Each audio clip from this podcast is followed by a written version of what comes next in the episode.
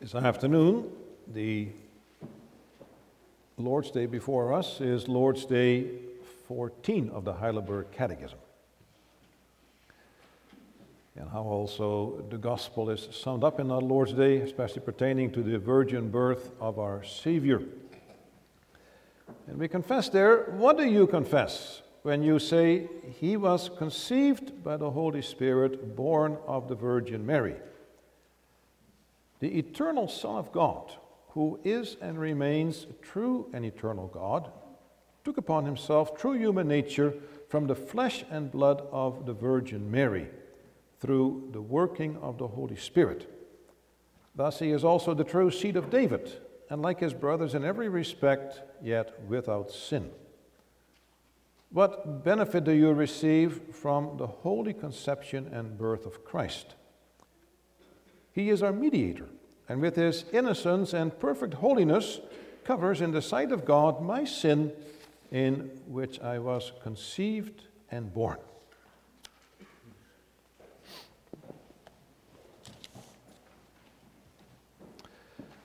After the sermon, let us sing together hymn 20, the stanzas 1 through 4.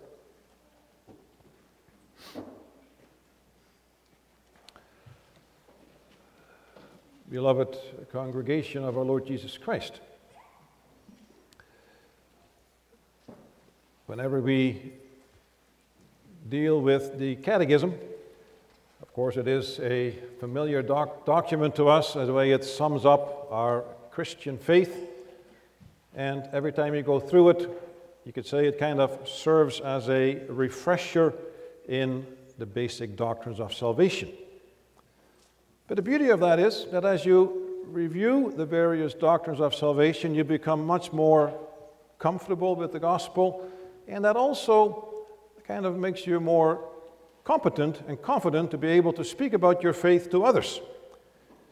So really, whenever we work through the Catechism, you could say it has a double purpose. It refreshes you in the gospel of salvation, but every time you go through it, it also becomes an impetus to say, now when somebody speaks to me about the faith and they ask me a question about the faith, I am all the more ready to answer them. That's how I've been going through the Catechism this time through. The sermon is taken from that series as kind of a double duty refresher in the doctrine, so we can praise God and thank God, but also that basically the Catechism sermons become an evangelism course. So also the things that are brought to the fore are brought to the fore for that purpose, to refresh us in our faith and to prepare us so that when somebody asks, we can give a good answer to the question that we are asked. Now in this particular case, we come of course to the doctrine of the virgin birth, Lord Jesus Christ being born from the Virgin Mary. And the way that the Catechism comes to that, it kind of has worked its way towards it. You know, on Lord's Day 11, it began an extensive section about all kinds of things pertaining to our Lord Jesus Christ, beginning with his names, Jesus Christ, God's only begotten Son, our Lord. The Catechism is going to keep busy with things about our Lord Jesus Christ till Lord's Day 19, in a very direct way, about all the things that he has done and is doing. But now, in Lord's Day 14, we move on from names and titles about our Lord Jesus Christ to also really what begins his life here on earth. And the Catechism kind of takes us through his life step by step. Now it's interesting, as we use the expression there, step by step, you can take that kind of on the horizontal level, that you follow someone and you go through all kinds of steps, but we know that in life you can have just level steps on the ground, but also sometimes you have to go take steps down a staircase, and then you can go back up later on. What the Catechism is doing for us at that point is kind of following our Lord Jesus Christ through his life as it began here on earth, and it is showing to us that it is like a staircase going down, first of all, as we're going to go through all kinds of steps where he humbled himself. It's going to hit rock bottom when he is dead, buried, descends into hell. After which, again, he begins to come out of the grave. You have the steps where he exalts himself, steps of humiliation, steps of exaltation. It's interesting when we have that section in the Catechism where our attention is drawn to the steps of humiliation, we can say there we see how our Lord Jesus Christ obtained salvation. All the things he had to do, to secure our salvation from sin. And it comes to the steps of exaltation. We see how he begins to apply those benefits to us. So we have to think about these matters, even though they are in a way very familiar matters. We need yet to be refreshed. We have heard these truths many a times, but when we think about them again, always new insights, and it's good to hear old truths again, but also that we will be equipped if someone asks us about our faith and they say, now what about the birth of the Savior Jesus Christ? What is so special about that? Why is that so important? We have to be able to tell the person what it is about. We have to show that the incarnation really is an essential part of the whole gospel of salvation. Now, to understand it for ourselves, to be able to speak about it to others, we do well to reflect carefully on what exactly the incarnation is. And then also why, in the second place, the incarnation is part of our Lord's humiliation. We talked about the steps of humiliation. And then we'll wrap it all up by speaking about the way that the incarnation is indeed essential for our salvation. So first of all, we're going to pay attention to what the incarnation is. As we use these kind of words, incarnation, humiliation, then it might seem that we're kind of using somewhat big words. Couldn't we say it in a bit of a simpler way, especially if we think of a situation where someone is going to speak to us about the Lord Jesus, and we say, now we have to speak about the incarnation, and it is part of the humiliation. And we could say, we're going to lose a person just like that. Now, as I say those words, it is very well possible that you even say for yourself, I wish the minister would use some different words because they're not even all that clear to me. But really, they should be clear to us. If we have sat under the preaching of the gospel for many years, and if they are strange to us, then actually we should be a little bit ashamed of ourselves. Because if we think of some of the hymns that even we sing, Christmas coming up again, also sing it later on about when the Word became incarnate, for example. There we sing it. Now, when we speak about the incarnation, we speak about the way that the Son of God became man. We're talking about the Christmas story. But this Christmas story is the story of the incarnation. Now, I want to belabor this point a little bit about using a term like incarnation, because we need to be biblically, doctrinally literate. And we should never hesitate to use what some people might consider somewhat bigger words. Use the words of the church's vocabulary. Also, if ever a situation arises where we end up talking with an outsider about the gospel of salvation.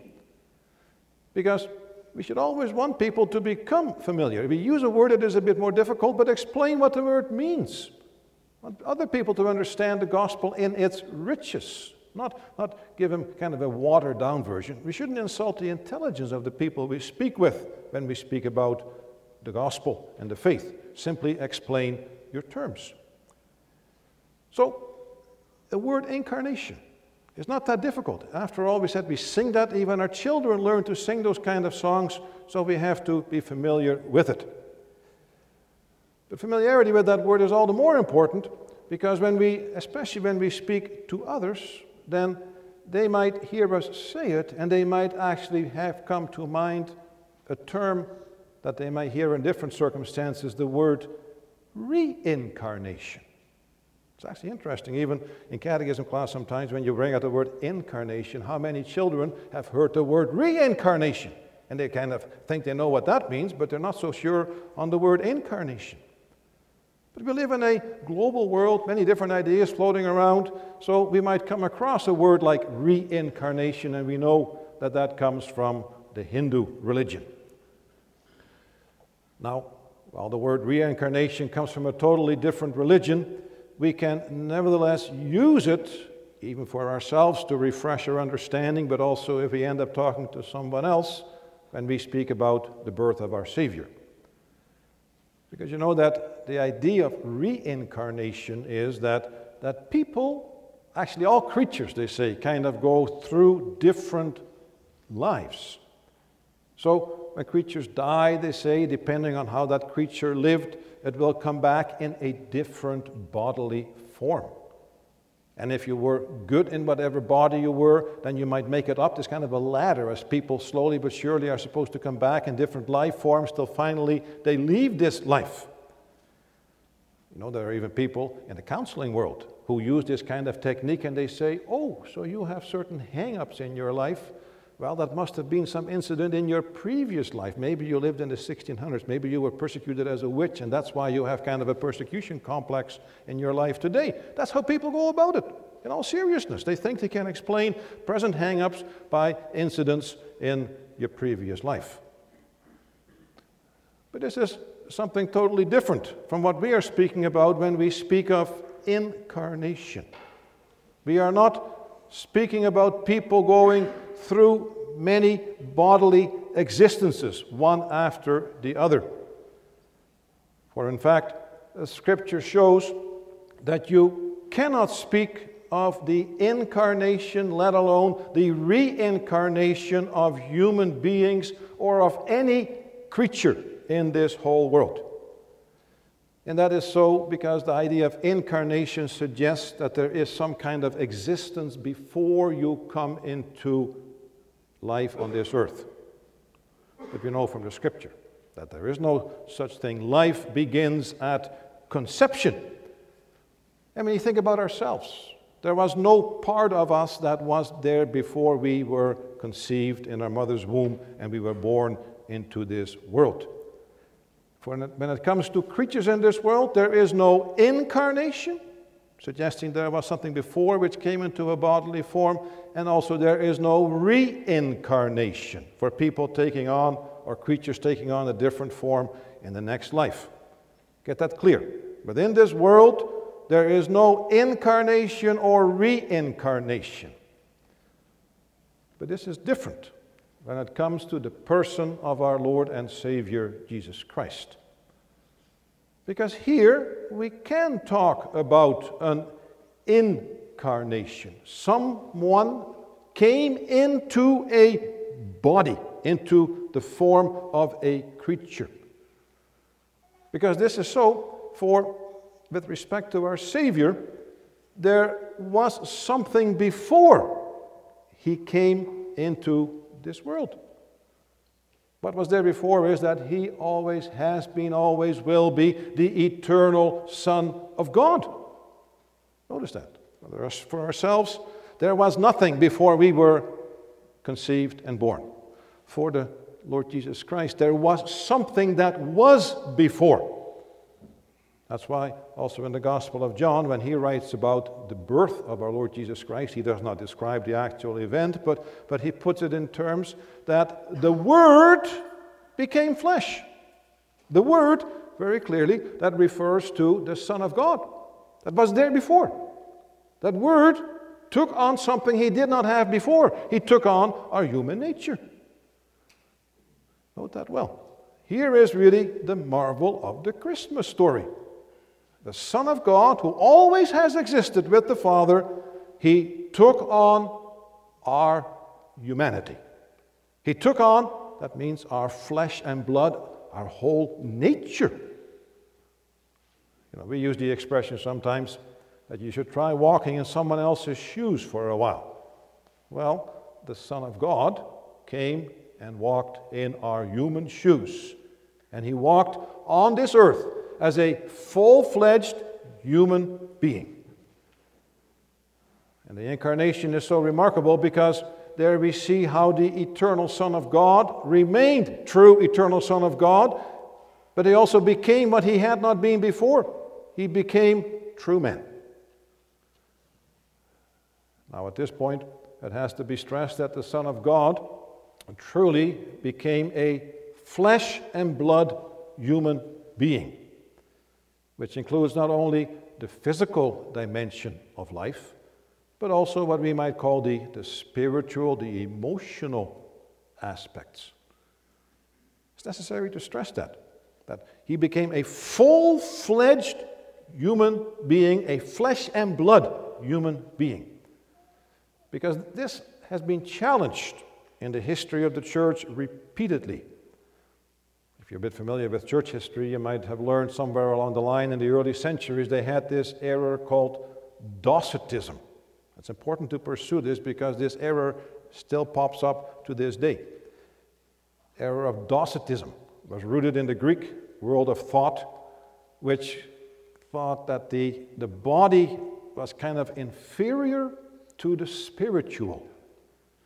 And in a way, with this Greek idea of the relationship of the body and the spirit, they actually had a view of incarnation because they thought that the spirit always existed, but somehow, as a punishment, it got stuffed into a human body. And for the Greeks, in a way like the Hindus too, they hoped that eventually, by having all kind of life cycles, eventually you pop out of this prison house of the body again. Notice that. They thought that the spirit had come trapped in the body, wanted to get out. And because of this strong thinking in the Greek mindset, when the church also began to spread into the world under the influence of Greek thinking, they had to contend with that thought, and many people, they heard about the Lord Jesus Christ, the Son of God became flesh, and they thought that can be. The Son of God should not be pictured as being stuffed into this prison house of a human body. That's unacceptable. And so they said, look, it didn't really happen.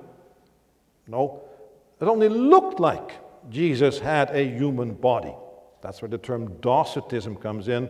It's the Greek term for it looked like. It only looked like Jesus had a body, but he didn't, because in their mind, that was awful. How could the Son of God get stuck in a human body? They just couldn't fathom that. But we said this error has prevailed. The low view of human life in the body and soul has popped up in the history of the church repeatedly. It's the background of monasticism, which began around the end of the 3rd century. It involved a denial of physical life in the way that they had vows of poverty and chastity. You see, you deny the need for food and drink except basics, and marriage. Oh, that's part of the body. You have to stay away from that kind of stuff. And that thought was that real Christians didn't concern themselves with matters of the body beyond the very basics. Eventually showed up in the way that the thought developed priests, who are then the really spiritual people. Oh, they shouldn't marry. They should remain celibate. Also showed up in ideas that began to develop around Mary. Because you know, to this day, the thought in the Roman Catholic Church is that Mary is forever a virgin. They could not fathom how the mother of the Lord Jesus Christ could ever involve herself in sexual relations.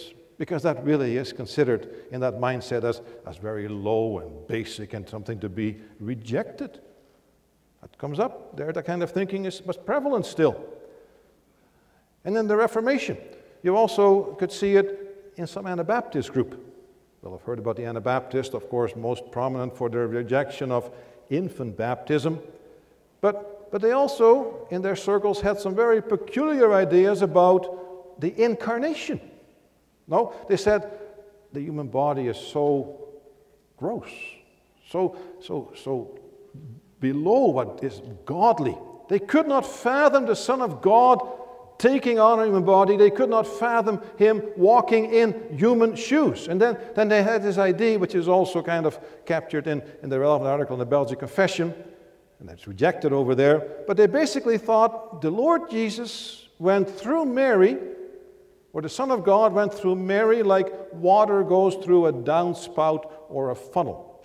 You know, if it rains, rain falls on the roof, goes into gutters, down the downspout, out on the ground. But the water never becomes affected by the downspout.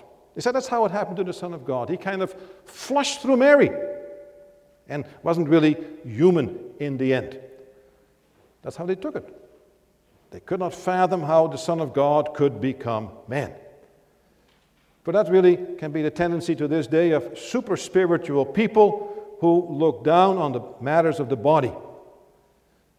And we see it even in a modified version today, but you can see it sometimes in the way that in certain circles, it can even happen in our own circles, they begin to really speak highly of people who involve themselves in spiritual work, who do kingdom work, who deny or who forego a regular kind of life of family and of a regular career, and they want to be involved in some kind of mission project. That's all they want to do. Well, it becomes a bit of a modern version of monasticism, and they look down, and we feel looked down upon because, well, most of us, we pursue family ways and a career, but in certain views, that's not really spiritual. Really spiritual people don't do those kind of things, but they commit themselves just to kingdom work. Same kind of ideas that lies at the background, as we just explained, the whole idea of docetism, low view of life in the body. Now, this presence of this error, which looks down on the human body, and therefore on the Son of God taking on human form, explains why the Confessions spend so much time speaking about the Son of God truly taking on our humanity. It's interesting, if you compare the development of the Creeds, the Apostles' Creed, a very basic statement of faith, the Nicene Creed begins to expand on it, on the divinity of the Son, also a bit more about the humanity of the Son, but especially the Athanasian Creed makes quite a point that the Lord Jesus Christ says, for example, Articles 31 to 33, that He is man from His mother's substance. There is no flushing through Mary there. The Lord Jesus Christ became a flesh and blood human being. If you would check His DNA, He was particularly, you could say, even of a Jewish genealogy. He was a true human body, human soul. And the presence of this error also in the time of the Reformation shows why it is explained also very clearly, Lord's Day 14, and we mentioned also Article 18 of the Belgic Confession. But now, of course, in the end, having explained all that, the historical developments there, we should be aware of that so we are ready when people come with their ideas and their thoughts. Of course, so much scriptural evidence that the Son of God, true Son of God, who always has been, took on our human nature. First of all, we think of the birth accounts in the Gospels of Matthew and Luke. And of particular significance are the parts we probably skip when we read those Gospels, and that are the genealogies, the family trees.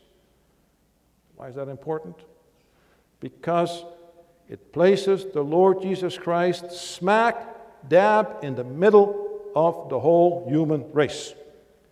It's interesting, Matthew, he moves from Abraham to the Lord Jesus. Luke takes it in reverse. He begins with the Lord Jesus, he works his way back, and he goes even beyond Abraham, he goes right to Adam. Adam, he says, the Son of God. So we see then the Lord Jesus Christ has a family tree, just like all of us have a family tree. Remarkable. The Son of God, at the same time, is also shown to be fully a member of the human race. He became a member of the human race through the whole list of families from Adam to Abraham to David to the child born from the womb of the Virgin Mary. Now it's interesting, for this reason we also read Romans chapter 1. Of course you could say, but how can we say Jesus was truly the son of David, for example, when Joseph wasn't involved? Well, we read in Romans chapter 1, verse 3, that the Son of God, as to His human nature, to His flesh, was a descendant of David. Spells it out. And Paul wrote to the Galatians that the Son of God was born of a woman. He didn't say He flushed through a woman. No, because in God's sight that is not evil to have children born. It is a good thing. That's the way He made things. He was born from a woman. And the Gospels, as we think of the Gospel accounts, all of them, as they show our Lord Jesus Christ, we see a fully human being in the person of our Lord Jesus Christ. All the things that He did, all His human needs, He needed rest, He needed food, He needed all those kind of things as He lived on earth. And the letter to the Hebrews also makes much of the Lord Jesus being truly human, showing that He is the Son of God at the beginning, but then it goes on to say He was made like His brothers in every respect. Think of the end of chapter 2. And how did this come about? Well, we are told, of course, the Gospel of Luke especially in great detail, was all by the Holy Spirit, where the Spirit brought it about that the eternal Son of God was conceived in the womb of the Virgin Mary, right at that critical point. Even though the Lord had used generation after generation, when it came to the critical point, he pushed the Father aside. At that point, he no longer needed Joseph or anyone to bring forth his Son into the world by the Holy Spirit that came about. Now, keep in mind that the Lord had to override the natural process of husband and wife. Because if he had just followed that process along, well, then he would have had just another human child. And if he would have said, well, I will take that child and I will put the spirit of my Son in him, well, really, that's what the devil does. The devil, at certain times, he takes possession of people. We see that in the ministry of our Lord Jesus Christ. He kind of hijacks them and they lose control. But God did not say, well, I'll take that person, I will hijack his body for the purpose of my salvation. No, the Son of God was new in that sense that he took on his own body. It's all part of the mystery of our faith. The Son of God appeared in our body, a real flesh and blood human body, just as much as we are human, so he was human in every respect. That's what the incarnation is about. Something that was not, that the Son of God who was there also added something. He took on our humanity. Now it was said that this was then the first step of our Lord's ministry, but the first step, we call that of his humiliation. Now why is that? Why do we speak here of humiliation? That's our second point. Now the key to understanding why the incarnation of the Son of God was the first step in his humiliation is found in what we read in Philippians chapter 2. It's interesting how Paul actually, at the beginning of that chapter, started by calling the Philippians to live humbly with each other. In humility, he said, consider others better than yourselves. And how did he drive home his point? That we should be humble in the way we deal with each other, think of the other as better than ourselves. He pointed to our Lord Jesus Christ. Now he pointed also to his incarnation. Now it's significant to note that our Lord is said to have humbled himself, not in the fact that he took on our humanity, as if that was something bad in itself, no, but in the fact that he laid aside his heavenly glory and made himself nothing, taking the form of a servant. That's significant. He humbled himself, taking on the form of a servant. He who with the triune God is to be worshipped and praised. He said, I will serve my people. That was a humbling activity. He humbled himself, we are told, even to the point of saying, I will die for my people. Now, this is important because it makes us realize that the humiliation of our Lord was not in simply taking on our humanity. Humanity in itself is not wrong, is not evil. We think how God made us in the beginning. God saw that it was very good. Flesh and blood human beings, part of his good creation. And it is also shown to be good in itself in the way that God is not saying, well, I will save your soul, but your body I'm going to get rid of. No, the hope of the Christian is the resurrection of the body and the life everlasting. So never look down on humanity, on the human body as such. It is part of God's good creation. That's what the Lord Jesus Christ came to redeem. All of us, our whole being. But the humiliation for our Savior is that he took on our human form to save us from our sins. He had to condescend from his heavenly glory and majesty. He had to condescend to the level of a creature. The Creator, the Son was involved in creation too. the agent of creation, he humbled himself, saying, I will be with my creatures so I can save them. And that, of course, even in their weakened form. For we know that our Lord Jesus Christ had to face a life of trials and tribulations. You think of in the Gospels when we are told that he was baptized in the River Jordan, and next thing you know, there is the devil tempting him for 40 days and 40 nights. Think of the temptations he faced as he was ridiculed, he was mocked, he was challenged by the Pharisees. Even his own disciples argued with him when he spoke about that he had to die and be raised again. Peter said, can never happen. That cannot be. We see our Savior in his humanity, in his agony in the Garden of Gethsemane. Keep in mind, as we read in the letter to the Hebrews, he became like his brothers and sisters in every respect. And if you ever question how human your Savior really is, brothers and sisters, start reading the Gospels again. And don't think, oh, what a picnic it was for him just to walk through life as the Son of God in our human form. That's not what the Gospels show us. The Gospels show us our Savior fully walking in our shoes in all his difficulties, all his trials, all his tribulations. From a human point of view, there is always the tension. Will our Savior cave in, or will he succeed? Will he resist the temptation? He came in humility, laid aside his heavenly glory, did not show it off.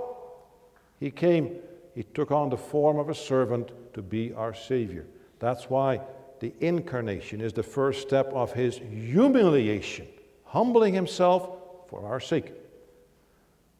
And that takes us to our last point, why the incarnation was necessary.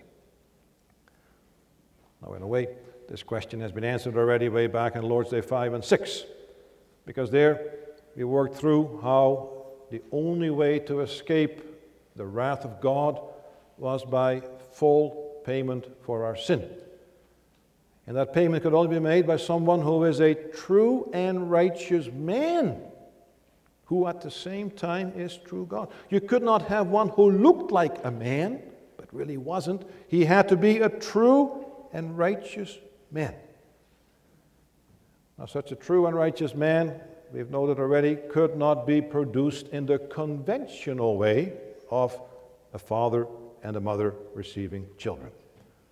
Because the pattern of life ever since Adam and Eve is that when they became parents, they received children in their own image. And their image meant a fallen image, sinful nature. Sinful parents, without fail, produce sinful children, and there is not one exception in the whole world. And every parent basically knows that. When they receive a child and they're very thankful and happy, and they might even say for a moment, oh, when it's sleeping nice and quietly, oh, what an angel. But they might not have thought so half an hour ago when the child was crying his lungs out because it didn't get what it wanted. No, the children, they all share the same genetic makeup of the parents, and that is a sinful genetic makeup. No way around it. But that reality, that sinful parents produce sinful children, makes us realize why the Son of God could not just take over a human being that was already there. Because as we noted earlier, that's what the devil does. He at times, he would take possession of a person, and the Lord Jesus Christ at certain times set people free from that bondage. But more basic is that taking over a human being after conception, when that child was already there, would be too late, because that child already would have the burden of the guilt of original sin, would already have the burden of the pollution of his own sins added to that. The only way to be truly human, to be that Savior, to be free from sin, to be righteous, was to butt into the human line before that line even starts. And that's why the Holy Spirit had to tell Joseph then, not now Joseph. Yeah, Joseph was important because Joseph had to give his last name to the Lord Jesus, son of David. Joseph was important for that, but biologically he was not necessary. By the holy conception in the womb of Mary, the Son of God was given a human form, entered in our humanity without the burden of original guilt, without the stain of sin that would have been passed on in the conventional way, which would have immediately disqualified him from being our Savior. And note then how the focus in the Incarnation is on the way we have received our innocent and holy mediator. We see the power of God, that he could do that. Of course, the God who can call all things into existence, you could say, bring forth a child without a father, but it's more than that. It is the Son of God taking on our humanity, making him fully a member of the human race. And by the exceptional beginning of his life, he has made the exception to sin, which is so critical if he is to go be our spotless Savior, our mediator. We know that. Not that the Lord didn't have to contend with temptation and fight against sin. It's evident in the Gospels. But he was free from the original guilt and the pollution of Adam. Now it's remarkable. We've taken one little part of our confession, one little aspect of the Gospel, the Incarnation, and yet so often you look at a part and you see the whole. The whole Gospel is held before us. Look to the Lord Jesus Christ, Son of God, become man. And that Incarnation, the first step of humiliation, is truly essential for our salvation. And our faith is deepened every time we think about that. And we are reminded of that. And our attention is drawn again to the marvel of that birth. But the more we understand it ourselves, then also we are the more able to speak with others and give an account to anyone who might ask us. And not just your basic answer, well, Jesus was born from Mary. No, we can go into details. We can go into details to say, look, this is the Son of God who always has been. He climbed into our human nature. It's different from the Hindus. Able to say that. Different from the Hindus. Not the same at all. This is unique. Here we have the Savior of the world. But above all, as we reflect on this, the more we understand it, the more we have reason to praise our God for his great and mighty wonder, when the Word became incarnate, made flesh at very God, giving us our only mediator. Amen.